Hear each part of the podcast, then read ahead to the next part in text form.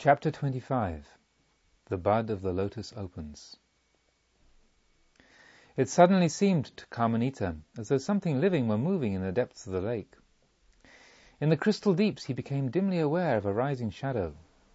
The waters bubbled and seethed, and a large lotus bud, red tipped, shot like a fish above the surface on which it then lay swimming and rocking. The waters themselves rose and sank in ever extending rings, and for a long time afterwards trembled and glittered into fragments and radiating light, as if the lake were filled with liquid diamonds. The reflection of the watery coruscations flickered up like miniature flames over the lotus leaves, the robes and the faces and forms of the blessed.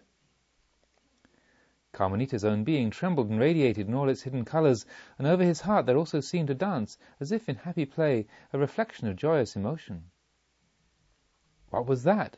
his glance asked of his blue neighbor. Deep down, among the far distant worlds on the gloomy earth, a human being has this instant centered their heart's desire upon entering again into existence here in Sukhavati.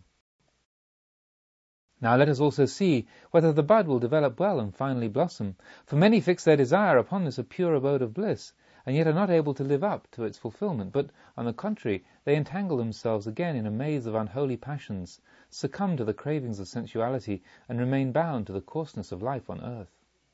Then the bud withers away, and at last disappears entirely. This time, as you see, it is a male.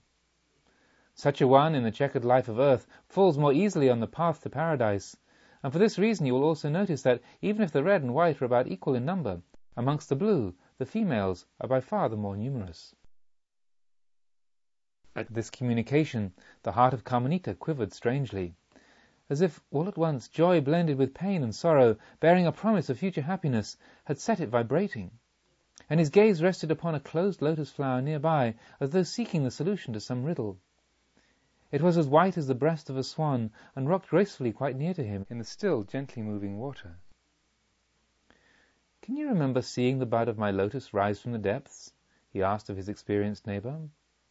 Surely, for it came up together with that white flower that you are now gazing upon, and I have always watched the pair of you, at times with some anxiety, for fairly soon after its birth your bud began perceptibly to shrivel up, and it had almost sunk beneath the surface of the water, when all at once it raised itself up again, became fuller and brighter, and then developed magnificently until it opened. The white one, however, grew slowly but gradually and evenly, towards the day when it should open, when suddenly it was attacked as if by some kind of sickness. It recovered, however, very quickly, and became the magnificent flower you now see before you. At these words there arose in Kamanita such a feeling of joy that it really seemed to him as if he had been hitherto but a sad guest in a sad place. To such a degree did everything now appear to glow, to smell sweet, and to breathe music and as though his gaze, which had rested unwaveringly upon the white lotus, had been a magician's wand for the raising of hidden treasures, the apex of the flower began to move. The petals bent their edges outward to droop gracefully down on every side, and lo! in their midst sat the fair Vasitthi, with widely open eyes, whose sweetly smiling glance met his own.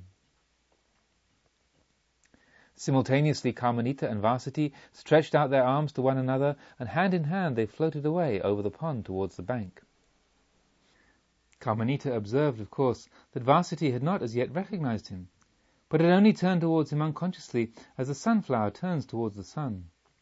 How could she have recognized him, seeing that no one, immediately upon awakening, remembered anything of their previous life?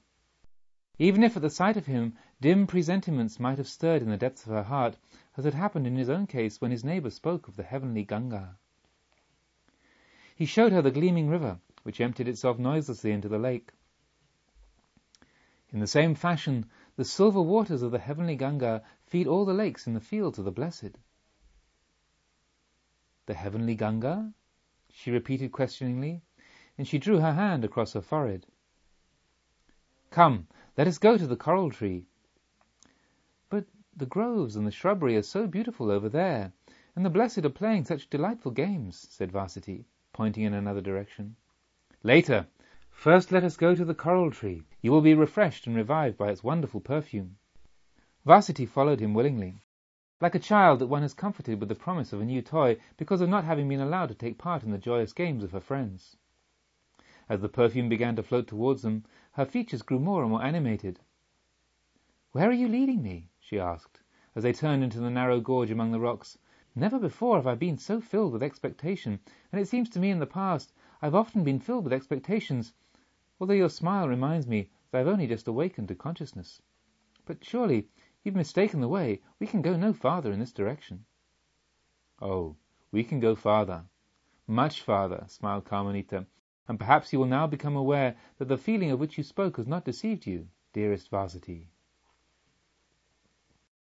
Even as he spoke, there opened before them the basin of the valley amid the malachite rocks, with the red coral tree and the deep blue sky. Then the perfume of all perfumes enveloped her.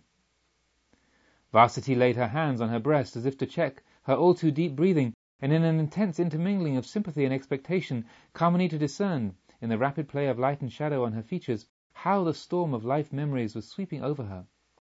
Suddenly she raised her arms and flung herself on his breast. Kamanita! My beloved! And he bore her thence, speeding back through the gorge with eager haste.